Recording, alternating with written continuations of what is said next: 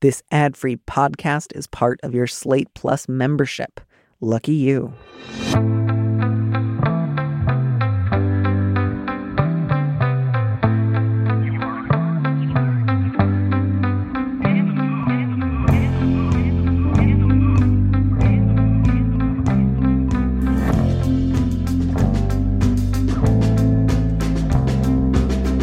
Hello and welcome back to Big Mood, Little Mood. I'm your host, Daniel M. Lavery, and with me in the studio this week is Kate Beaton, a New York Times bestselling author.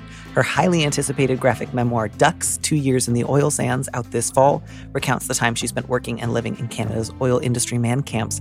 Kate, welcome to the show. Welcome. Well, welcome. thank, thank you. I'm such a pro. Gosh, I mean, I thank you, thank you. I'm, I feel welcomed. Uh, Good. I, I want I you to, to say, feel welcome. What a save. Um, no, I'm very excited to be here. I think this is the first time that we have talked face to face, even though I feel like I have been connected to you in the online world for a long time. I think that that's true. Although, to be fair, only you have seen me dancing in the background of the video. I haven't yes. seen you. Um, yes. So well, we're still seeing through a glass, but darkly. Yeah, exactly. Exactly but yes, no, I, I, was thinking about this too. I was just talking to Nicole Cliffe, my my former business partner and, and best friend, um, yes. yesterday. We're coming up on a decade since she and I started the toast together, um, and and you and I both kind of came up in similar corners of the internet around I think a similar ish time and it's it's kind of remarkable to think of like that particular era being a decade in the past. Um, oh, exactly and and you and I were both making like jokes about literary stuff that we enjoyed. So people were like, "This is like the same." like yes. these two are the these are my faves and stuff. And it's always nice to be to be lumped in with somebody who you also admire. You know, I would read your stuff and be like, "Oh God, this is way better than mine." I would do the same, but for you. and then I would be so happy to be to be in your company, but also like jealous. Well, I hope it helped that I transitioned. It was solely so that people wouldn't mix us up. Um, you know what? You will. did me a hard solid. So thanks. Absolutely. I am also in an especially good mood because since the last time I recorded the show, um, I made my first trip to medieval times since the fourth grade, and it was the um, the new unionized castle. The the first Whoa. medieval times castle has unionized in New Jersey, uh, and I got to go last week, and it was the same menu that I remembered from the fourth grade, and that no made way. me inordinately happy. Are you familiar? Have you been? I know that there's a, a medieval times in Toronto. There is, but I, I've never went when I was there. And I've never been to medieval times, but I did have a friend who worked there and she was like, I just want to be a like a wench for a while, you know, sling some chicken as, legs. As so many of us do. and then she found it really hard to like carry giant trays of of uh like sloshing drinks around, I think. And she was like, This is and there was a lot of behind the scenes drama behind Oh, like, I don't doubt that at all. Oh, I would listen to a podcast of medieval times behind the scenes drama of cast members and things. And I think it's, uh, you know, if TV producers are listening, that's a great show. I would I am immediately sit down and watch this show. I know. I mean, forget this podcast. Let's. I, I, will say, since I was mentioning to my friends where I had been, three separate people have said, now including you, oh, I have a friend who used to work at medieval times. And I have begged all of them to put me in touch with that person so I can ask them a thousand questions. And I will do the same to you. If your friend yes. is interested in discussing her years as a I, I, feel a little uncomfortable saying it now. I'm like, oh, am I that was, to? That was her word. She was like, uh, she was like, this is my dream. I mean, I, I relate. Maybe not dream, but my, my, I think she had been working in some like art galleries and stuff. And she's like, I'm done with this. I just want to be a wench. it, it makes sense though, because I think of all the places I've ever worked, um, restaurants have had some of the highest levels of interpersonal drama and stables. Yes. Um, and, oh, and, yes, and medieval yes. times combines the two because you've got restaurant staff and you've got horse staff. And when you put those two together, like, my God, I cannot imagine the level of personal animus, breakups, cheatings, threesomes, oh. thruples. Oh, uh, I'm tuned embezzling, in. like, yeah, there's there's absolutely so much grist for the mill there. And I don't know. Are you yeah. are you busy? Can we start a podcast together where we interview? I would, I would, I would, I would, I 100 percent would because that's the that's the juice, baby. Great, great. Okay. And the other thing I want to get to the bottom of, because of course, as soon as I left the show, uh, I looked up to see if they were hiring. Because I was like, I, I bet I could commute up to New Jersey to work a few days a week at Medieval Times. Mm, yeah. And I was really surprised to see. So the the Squire program is the only way to eventually become a knight. Like first you're a squire, you're handing out lances, you're cleaning up impromptu horseshit, Oh, etc. yeah. Yeah. And then if you do that long enough, they let you train as a knight. And you That's have to be a guy.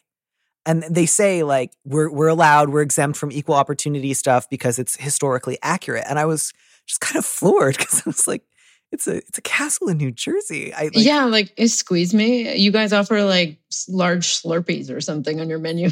right yeah like you have a little like uh museum section where next to each other are the swords of uh like king arthur and robin hood uh it's, Yeah. it's a bunch of made up stuff like, famed, famed historical figure, guys. Also like everybody loves lady knights are you kidding me? Like people Oh, would go nuts for that. You'd be printing money. Absolutely.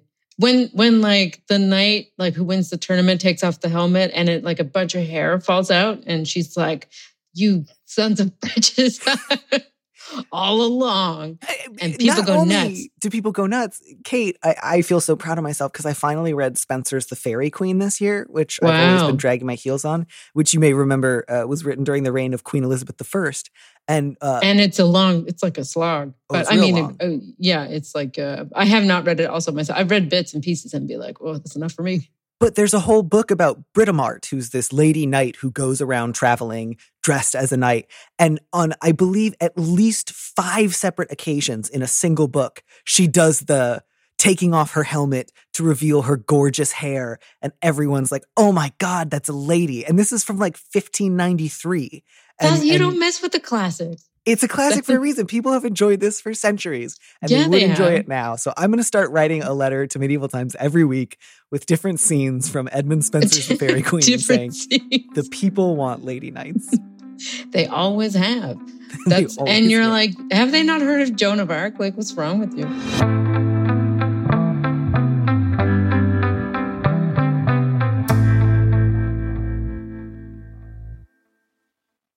we, we should advise some people and not just talk about theme restaurants.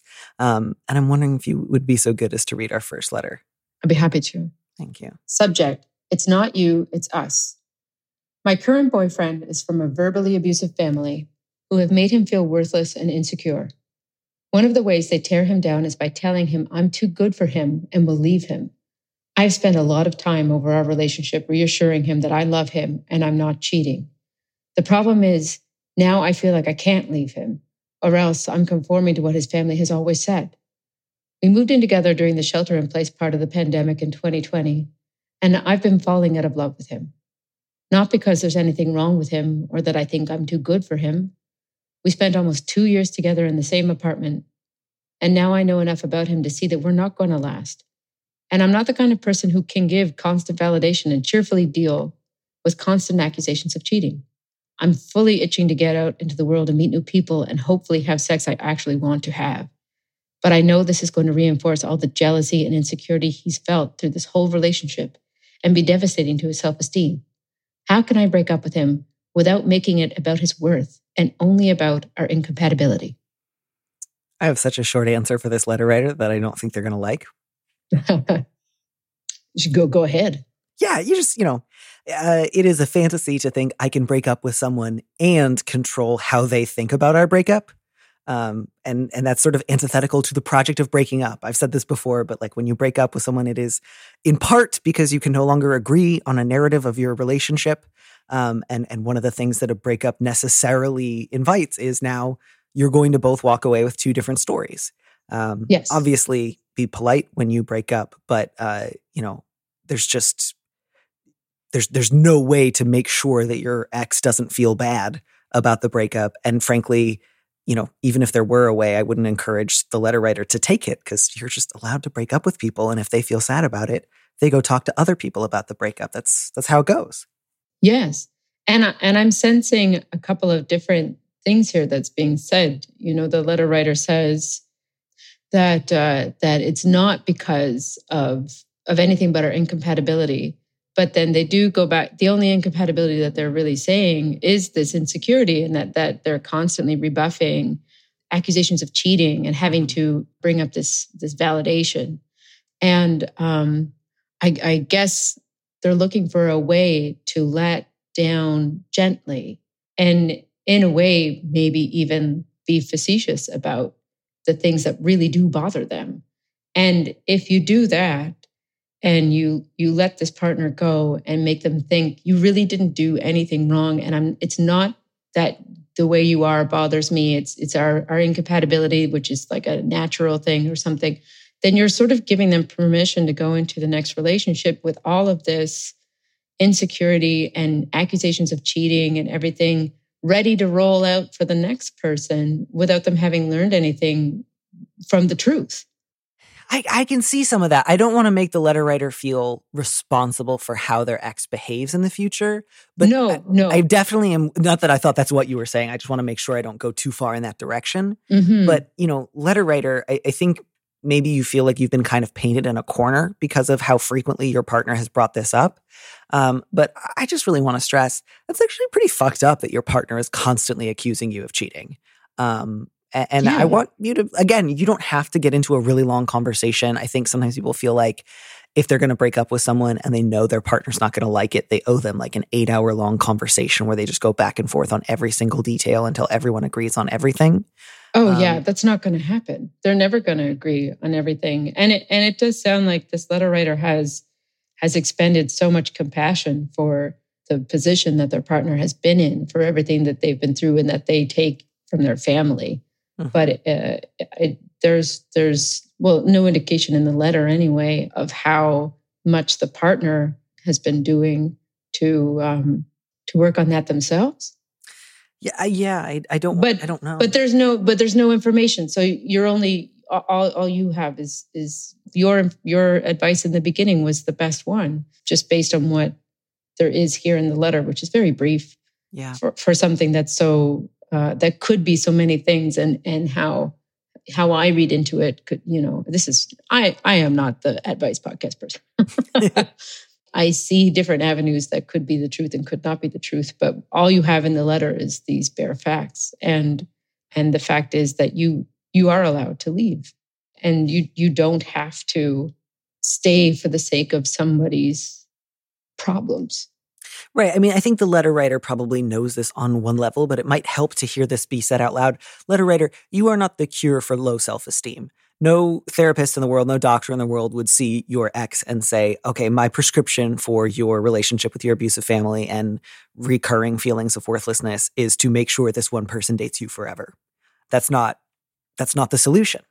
Um, and again, I know that you probably know that on some level, but on another level, you probably feel like, well, since I've been part of this relationship for a long time and I know this about my partner and I know they're afraid I'll leave, if I leave, I'm going to make their life worse because I will exacerbate their self esteem problems. And I just really, really want to reassure you, letter writer, um, you are not any sort of treatment plan. You are a person who gets to decide what relationships you do and don't want to be in.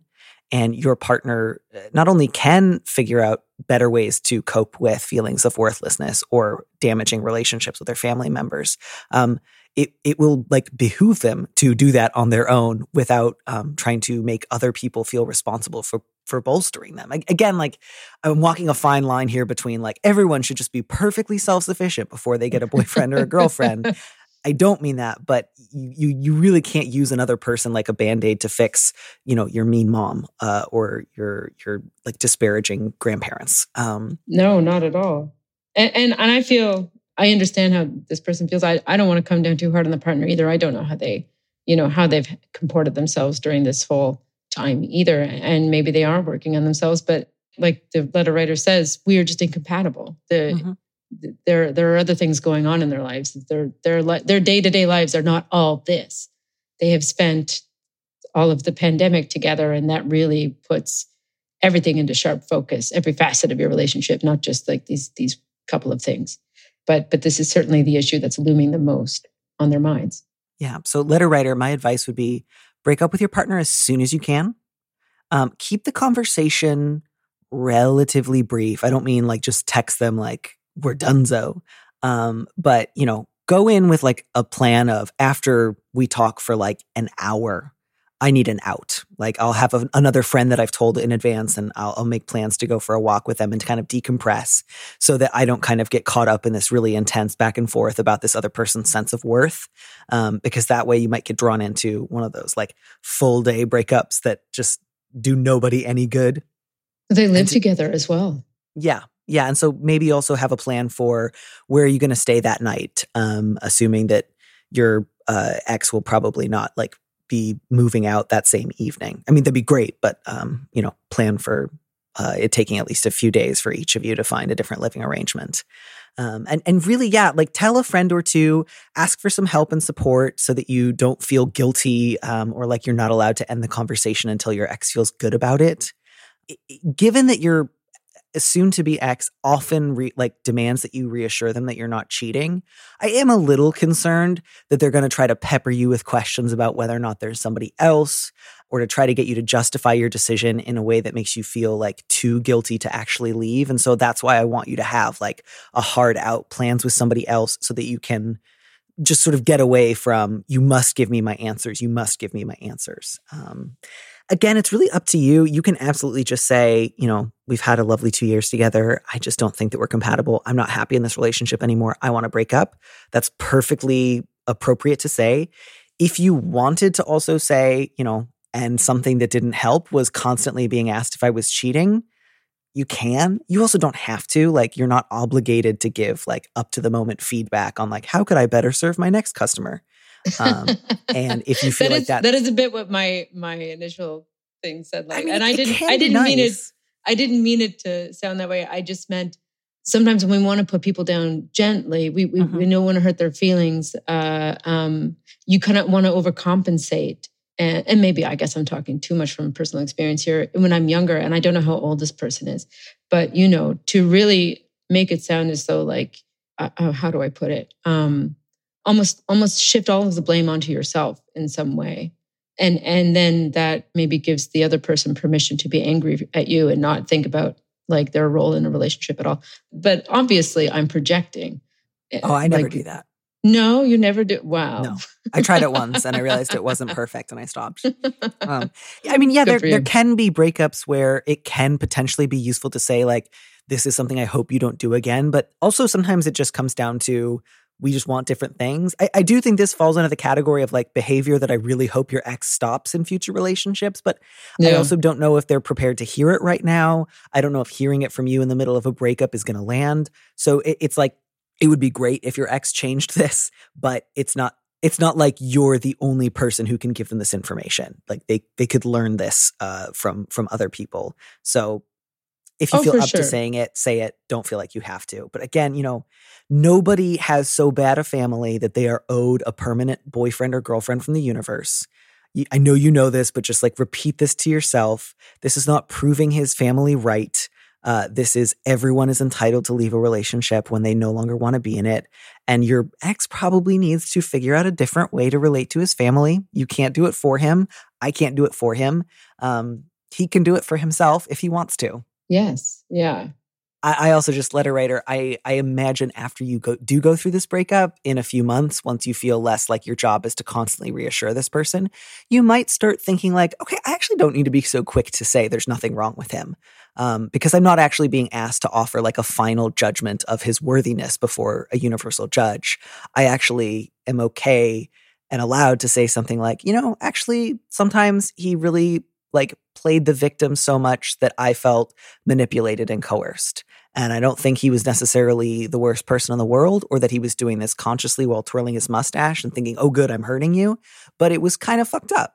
And, and I just want you to feel permission to someday maybe not feel only or predominantly there's nothing wrong with him. He is good. Like he might have done some things that were fucked up and also had an abusive family who treated him badly. It is possible to have low self-esteem and to hurt somebody else. So just, you know, you don't have to think of him as the small being if if that's what you are sometimes tempted to do. Um, get out of there, have some great sex.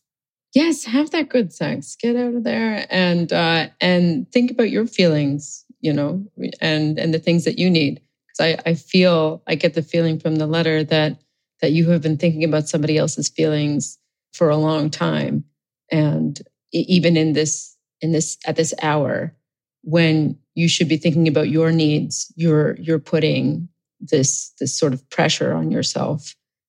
And uh, and you really need to be thinking about your best interests.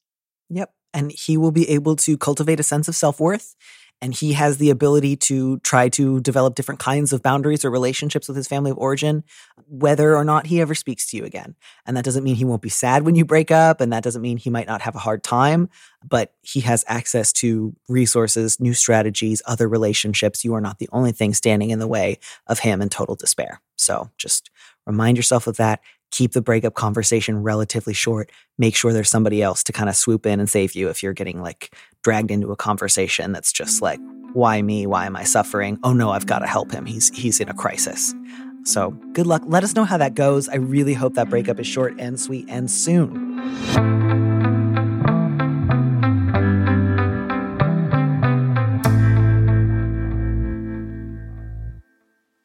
Do you feel ready to move on to something more more intense and heavy even even more intense yes more intense i feel qualified and prepared good yeah you know i think both you and i have probably had some thoughts about loss and family so mm-hmm. um with that with that preface out of the way uh, mm. the subject of this mm. letter is not that close i became estranged from my parents as a teenager and i lost my sisters as a casualty Six years later, my eldest sister has also cut off our parents and reached out to me.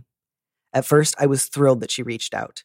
Deconstructing our abusive childhood together was intense and healing for about a week. Now it's been three months, and she'll still text me with whatever random traumatic memory comes to mind multiple times a day. I was so available at the beginning that even taking a few hours to respond now elicits follow up messages. I said that hearing about all this was sometimes draining because I wanted to get my point across without hurting her when she's so fragile, but I don't think the hint landed in the right way. Now, if I'm asleep or busy or otherwise unavailable, she'll say she misses hanging out with me. Often at the end of the day, she'll tell me that she spent time crying, but, quote, didn't want to bother me with it since I wasn't feeling well. I've been on sick leave from work lately due to a chronic illness, but I'm about to go back, and I realize I feel like I have two full time jobs now. My sister will not see a therapist. I've suggested it a few times and she insists she can't afford it. She talks a lot about how we used to be best friends when I was a teenager and she was a young adult, but I didn't see it that way. We were close compared to the rest of our siblings, but I've always had other best friends. She claims she hasn't had another best friend in the time that we were estranged and keeps saying that she's so happy that we went, quote, right back to being best friends. Am I being unreasonable? I'm happy to be back in her life. I love her kids, and I'm happy that she's out of our family's dysfunction. But I don't consider her to be my best friend by any stretch. And I spent six years doing all this emotional processing by myself, and I was poor and hungry and sometimes didn't have a place to live. She's apologized for that distance, and I've forgiven her for a lot of what happened between us. I've come to peace about her outing me. I believe her when she says it wasn't malicious, and I'm not exactly angry that she had a relationship with our family in the interim, but it's also hard to hear stories about the horrible things she heard them say about me even just a year ago. I don't know how to express that I'm not angry, but that she also doesn't suddenly have access to me as if she didn't disown me as a teenager. There are fewer than three people I speak to on a daily basis outside of work, and none of them have this high an expectation for my availability. I don't want to damage a relationship that's so new, but it makes me feel so constricted to be expected to offer this level of investment all the time. Oh man, this one is so big. I don't know why I like seized on this first, but that whole I might be your best friend, but you're not my best friend conundrum just like wrung my heart. Like I felt that one viscerally. Yes, this this letter made me very sad. It it's uh it's a heartbreaker and and you can't help but feel the letter writer's conundrum.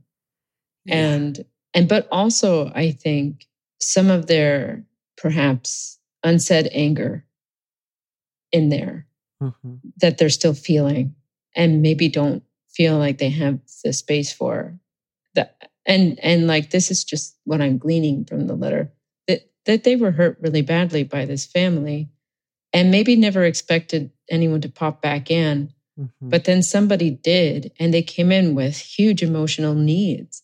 And perhaps not from the sounds of it, an ability to understand everything that the letter writer has been through. Otherwise, they wouldn't otherwise they wouldn't need to have them as their best friend and to go right back like the the the, sister seems to want forgiveness so badly and and immediately mm-hmm. and i can see being thrown for a loop when a family member comes back into your life that it you know there's a honeymoon sort of thing and then a reckoning after that with what how you really feel and the two narratives don't really match up between the two siblings yeah, I, I, really got the same sense, I think, from this letter. Uh, you know, there's a couple of times towards the end that the letter writer says, I'm not exactly angry, or I'm not angry, or I'm no longer angry, or I've forgiven. And I both want to like take the letter writer at their word.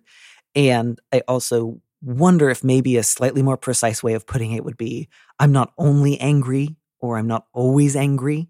Mm-hmm. Um, or I'm not so angry that I don't want a relationship with her but I would maybe encourage the letter writer to say, even if it's just to yourself right now, something more like, part of me is still angry about some of these things. It's not a raging anger that wakes me up in the middle of the night. And it's not the only thing that I feel, but this hasn't completely healed between us or that we haven't completely discussed this. And that doesn't mean you have to immediately like hash through all of those things. I think it just might be a little bit easier for you, letter writer, if you didn't put quite so much pressure on yourself to say, I'm not really angry. I'm not really angry because and and I I I forgive you because you need it so badly, or seem yeah. to, because you need me to be there for you to go through this painful separation from family now, and you weren't there for me, and possibly are the reason that I was exiled from the family. Yeah, that was a little bit opaque, but it did seem yeah. to me like the sort of through line was this the letter writer sister outed them and that precipitated the family estrangement. If it didn't exactly directly immediately lead to it, it was definitely like the first domino. And and this is when the letter writer was a teenager and the sister was a young adult, so right. established in the world. So one was in a position of much more vulnerability than the other. Right. And the so, letter writer, it sounds like, became, you know, intermittently homeless as a result.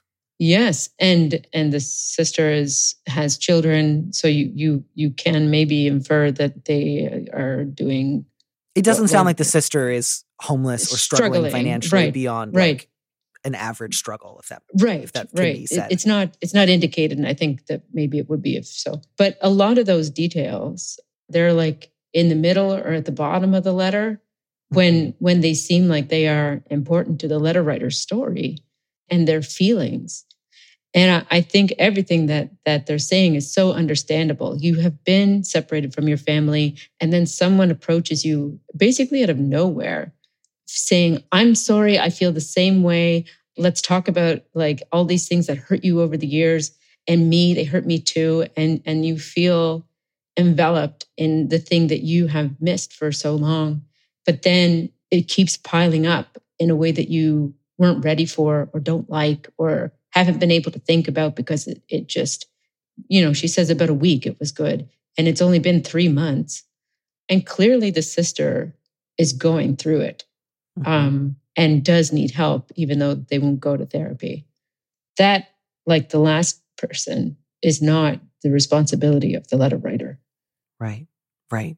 Yeah, so I think there's a lot that's available to the letter writer. And I, I wonder if the most helpful thing to start with would be maybe letter writer you might want to like just jot down a quick list of like what are some things that i would like to ask of my sister or what are some of the expectations i have? And it doesn't necessarily follow that you're going to share all of those things with her. It just might be useful for your own ends to kind of see them like maybe you're like ideally i'd want her to go to therapy.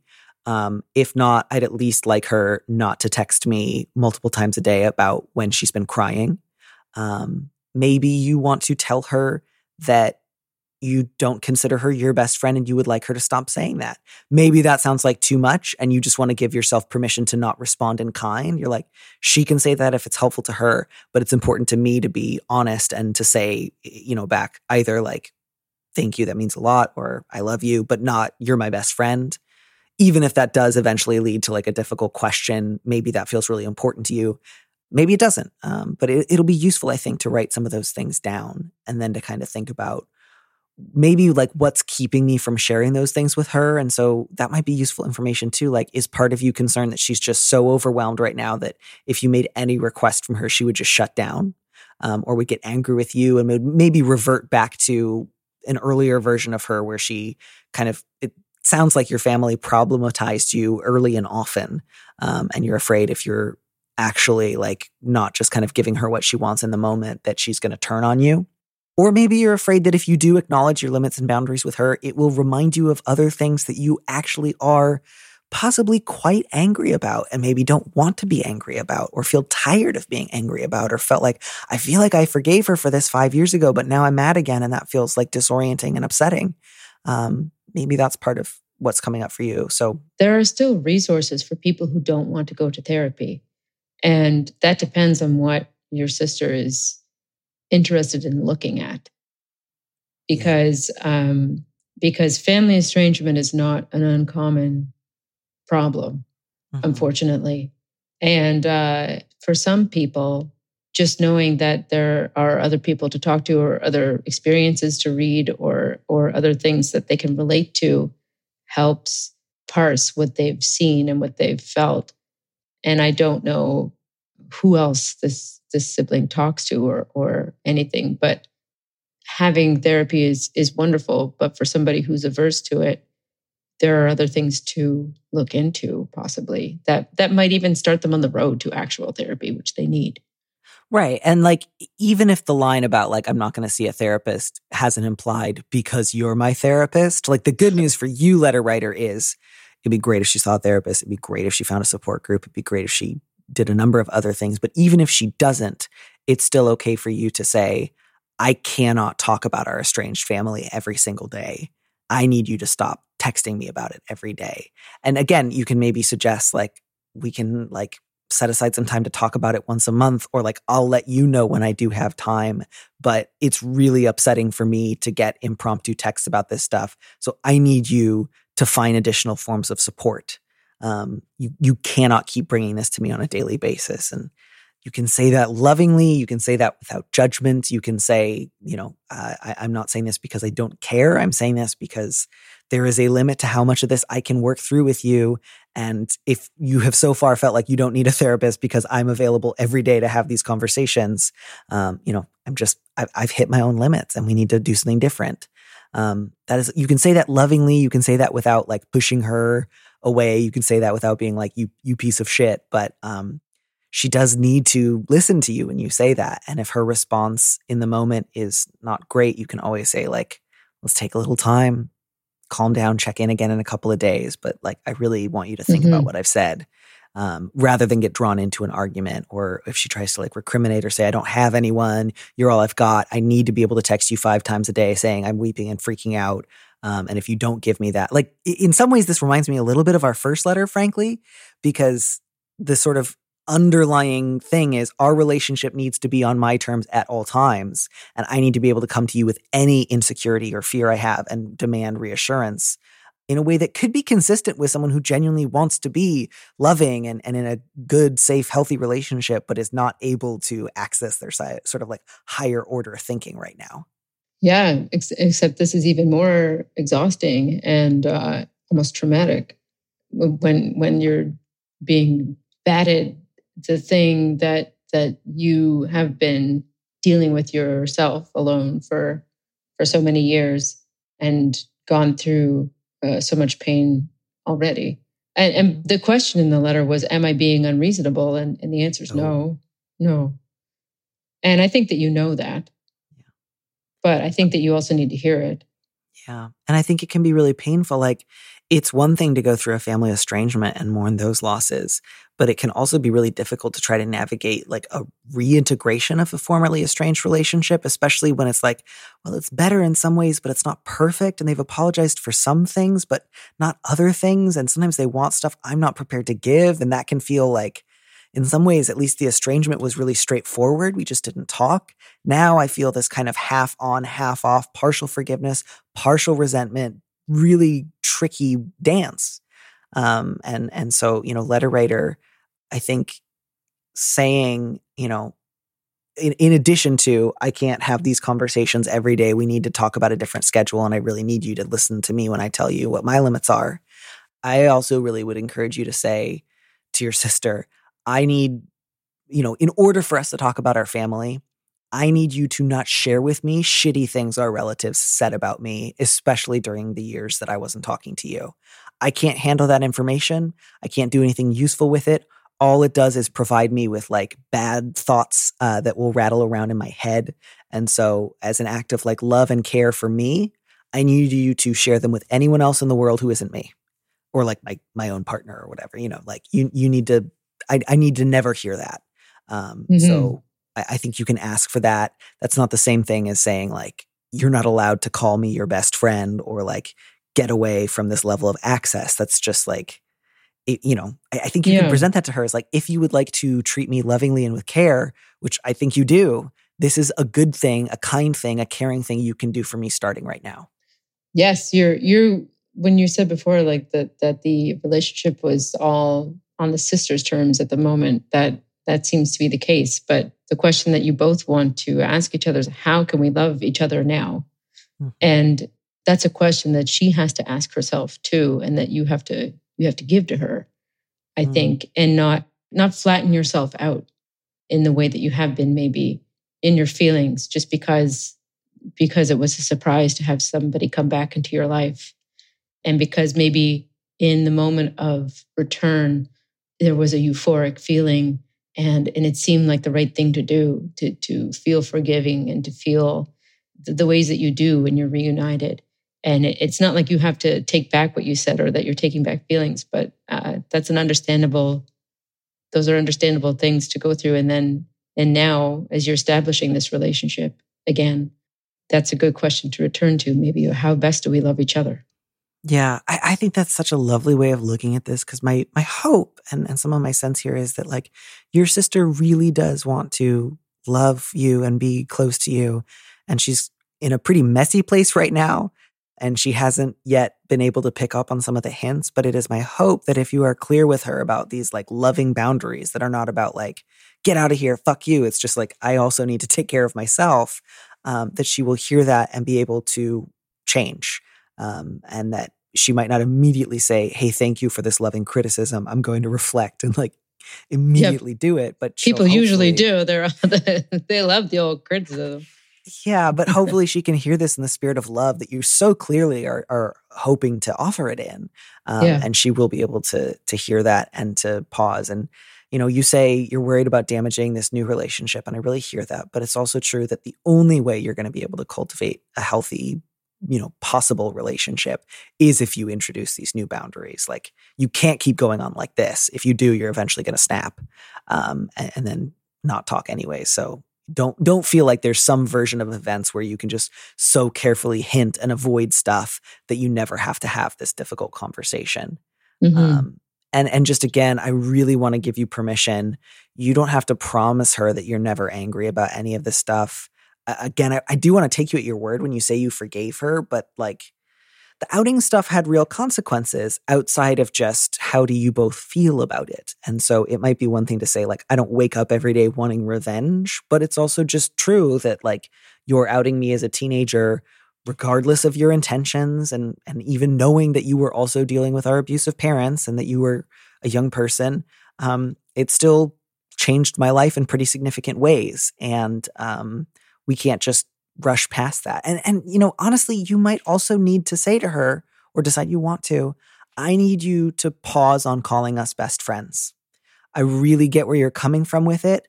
I appreciate and affirm the love that you have for me, but it feels like too much and it feels too intense. And I'm not in a place where I can reciprocate that. And I, I would like you to stop. I, I need more boundaries and patience and pausing with the love that you are offering. Again, you you might decide that's too much for her to hear. You might decide you don't want to say that and that would be totally understandable, but you also get to bring your own terms to this relationship and this is one where it sounds like she does offer you need to offer you continued ongoing amends um, for some pretty serious boundary violations that she's transgressed Uh, and and if one of those things is like in the past you've transgressed my boundaries by like sharing my information with too many other people, and now I feel like you're kind of trying to dictate the terms of our closeness, and I need to be in the driver's seat there. Can you please do that? I think that would be reasonable and appropriate. Yes, the the best friends phrase in particular stood out a lot. It seemed a funny thing for a uh, someone who, who I assume is in their mid to late 20s to be focused on. Mm. But it is perhaps something there, it, it's a safety thing, perhaps. You know, my best friend would never abandon or hurt me. And and so if I'm calling you that and we right right back to being best friends, then uh, you know, affixing this sort of label to you puts you in a position of of sort of a kind of closeness and allows a feeling of safety on the other end of that. Um, because I don't know anybody who, calls their, um, I mean, I don't know, but people maybe they do, but but you sort of grow out of calling people your best friends a little bit. Um, and so that that kind of reaching for you through nomenclature, maybe, or because you you say yourself, I, I don't have any best friends, and and I, and I, have lots of friends, but I don't think of them that way. It, it, it feels like anchoring you to her side a little bit, and uh, and I don't know. I guess I just wanted to go back to that phrase because it kept popping out as a, a an oddity to me. Yeah, I think that's dead on. I think a big part of the reason. I mean, obviously, I think also the sister in question like is lonely and hasn't had a lot of close friends. But I think a lot of the work that like we're best friends, I can't believe we're back to being best friends. How great is it that we're best friends is trying to do is like, and it's okay that I hurt you. It's okay that I outed you. You've totally forgiven me. That's totally healed. Like there's just so many gradations between like forms of forgiveness, forms of reproachment, forms of healing, forms of change. Like it's possible to be in a like loving, caring relationship with someone and to say both like some of this is in the past, some of this is healed, some of this is still sensitive and requires like tenderness or care or patience or distance or or a boundary.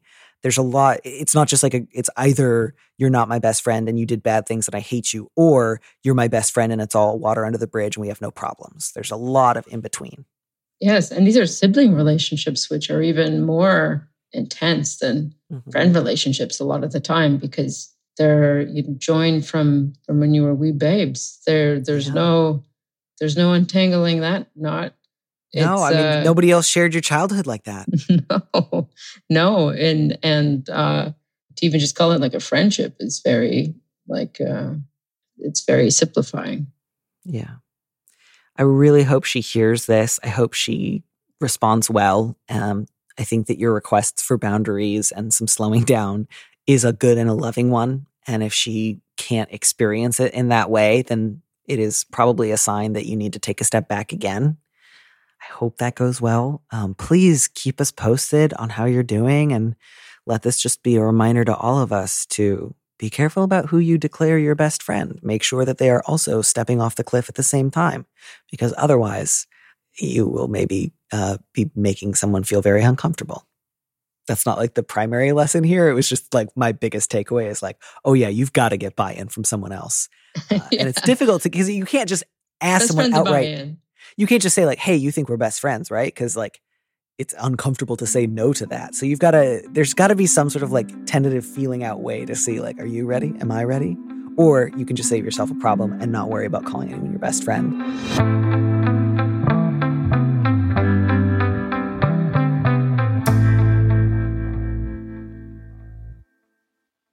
How are you feeling? Are you feeling like drained and exhausted and you need to like get a cool washcloth? Do you feel fairly like Oh well, well no, I used to this. read your your columns all the time and everything and, and I would marvel at the uh, uh, the ability you had to thread the needle on certain questions because these are difficult questions. These are people's lives and you you start to because I found in the first letter, you know, I started to give advice and it started to go in it like weave in a direction. I was like, oh, not down there, but uh, but it's it sort of went that way anyway but it's very very hard to to stay the course and to contextualize what you're saying in a way that is nuanced and succinct and doesn't project too much from your own experience you know it's this is this is tough and and you've got to have a lot of empathy for these people. Um, this is a job for the real, like uh, the the knights of empathy over here.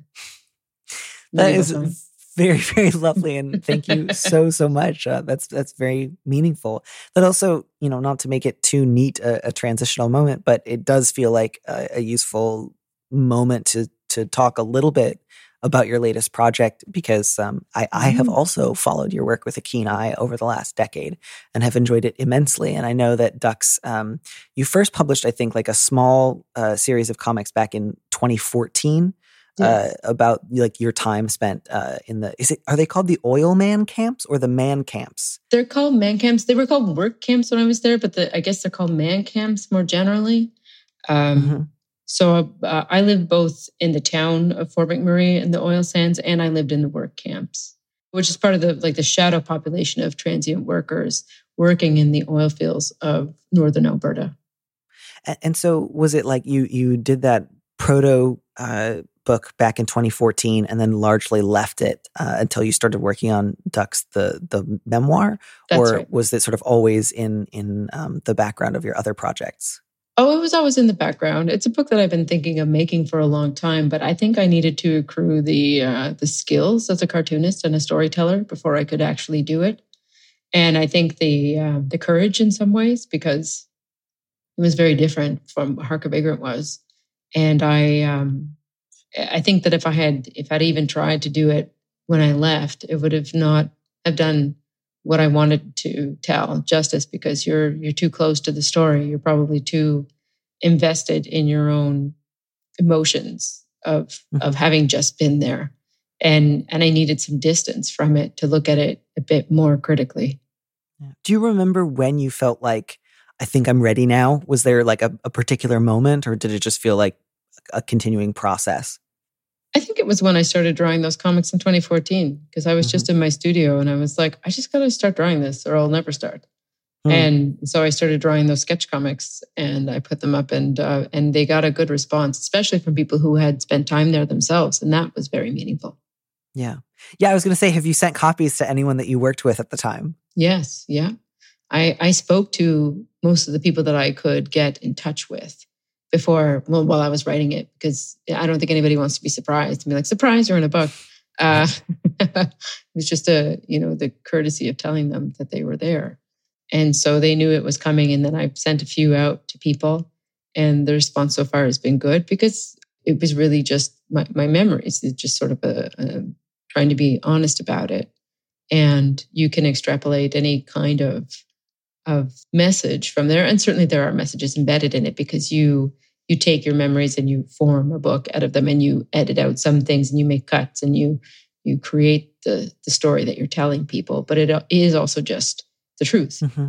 so i've i've been i've been lucky that uh, no one has slammed the door in my face yeah no i mean um it's uh, you know if you don't mind my saying so it is a remarkable book and it also feels um, very much like a a new step into a new portion of your career, both in terms of like the scope, the scale, the ambition. I obviously can't speak to the craft because I still can't draw anything, but it, it feels like a, a real culmination um, of, of a number of different processes in a way that feels like pretty exciting to get to read, especially as someone who has followed your career for a long time. So, oh, thank um, you very much. Well, you know, as someone who has written humor yourself, it's uh, I think it's it's always good to never sit on your laurels and to to keep it moving and to do the things that you're interested in. And um and if you have a readership that's with you uh they're, they're often with you all the way. Mm-hmm. you know you can change your tone and you can change your subject and, and everything and and people will still be with you. And yeah. and that is nice. You know i never felt any kind of uh, trepidation going to make this book as though like I would be abandoned by readers who used to read Hark a Vagrant because because I knew they were on board with what I was doing. I was I was honest about it. I was telling people what I was making. Yeah. And um yeah. and it's no surprise. Yeah, that makes a lot of sense. And um, yeah, I, I, do think sometimes, obviously, there's there's lots of ways that you don't always know what elements of an audience comes with you from project to project versus what people might be new. Like I, I never take a poll of like, you know whoever might be buying a, a, a recent book like are you familiar with my older stuff but um, it is always like moving and and genuinely exciting to get to hear from someone who has been like following something you've done for a while and has seen like growth and change um, yes. especially when you know i so much uh, you know i could not have imagined the last say four years of my life like there was no way to plan for that change or those series of changes um, no. so much as just to go along uh, on the on the ride of of my life. No, I know. I remember writing you a letter or a message on like Twitter or something. And I was like, How's it going? Haven't seen you around in a while. Hope everything's good. And I had no idea what was going on in the background. you poor thing. I, rem- I remember that. It was incredibly kind and thoughtful of you. And I also remember being like, all right, is there a way to update Kate on what has been going on in my life that does not sound just like you've asked someone for directions and they've opened their mouth and like the sound of a thousand dying animals comes out like oh that's not what i asked for. Oh my. Okay. you know what? That's what used to happen when people would ask me about the oil sands. Uh a like, thousand so, ducks died. yeah you'd be like how what was it like working in the oil sands? And then i would just start talking and it like they'd be there like an hour later like looking at their watch being like holy fuck because I had so much to say about it. And, and obviously it was something that meant a lot to me. And it was a book that was going to get made. Obviously, you know, I had to. But um, yeah, I'll never forget that message. And then later on, like I saw some updates of yours, I was like, oh. uh, thank you so much. What a beautiful little sound. I and I wrote to you when I had that TV show going on. I was like, you know, we you'd be our dream, one of our dream writers, and uh, and that never worked out. But if we get another season, you know I'm knocking on your door again. So please do. I would love nothing more. And this is now a verbal agreement that is legally binding. Right. So someone has to do a TV show with 18 seasons right now. Yes. Well, well, uh, yeah. We if we get another one, I'll be you, knock knock. I will open up that door. Kate, thank you so so much. Uh, where and when can people pick up a copy of Ducks if they would like to do so? They can get it anywhere, but on September 13th. That's the day. Beautiful. Beautiful. Mm-hmm. Thank you so, so much. Have a fabulous rest of your day. Thanks. You too.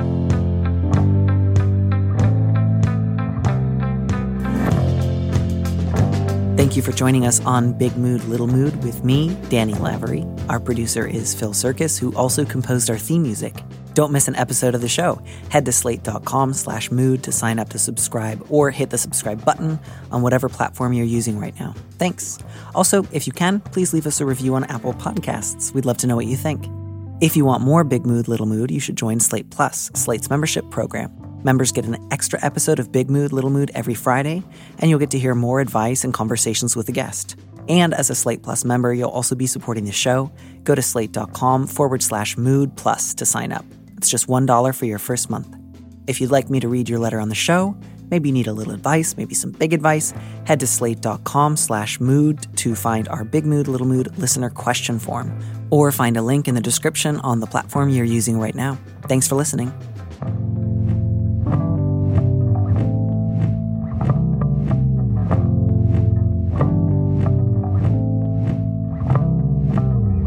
And here's a preview of our Slate Plus episode coming this Friday. I think what I would suggest would be like a brief phone call. It sounds like you're in some kind of contact already, so it wouldn't be totally like out of the blue. But mm-hmm. I, I, I, mm-hmm. think I would just suggest like maybe the next time you talk on the phone to say, This might sound strange, but I'm really looking forward to seeing you next summer. And I'm also kind of nervous. Probably remember uh, when I was growing up, my mother had a lot to say about what I ate uh, and how I shouldn't. And I'm just kind of anxious. And I just wanted to say it before I got there. I'm fat and I'm happy.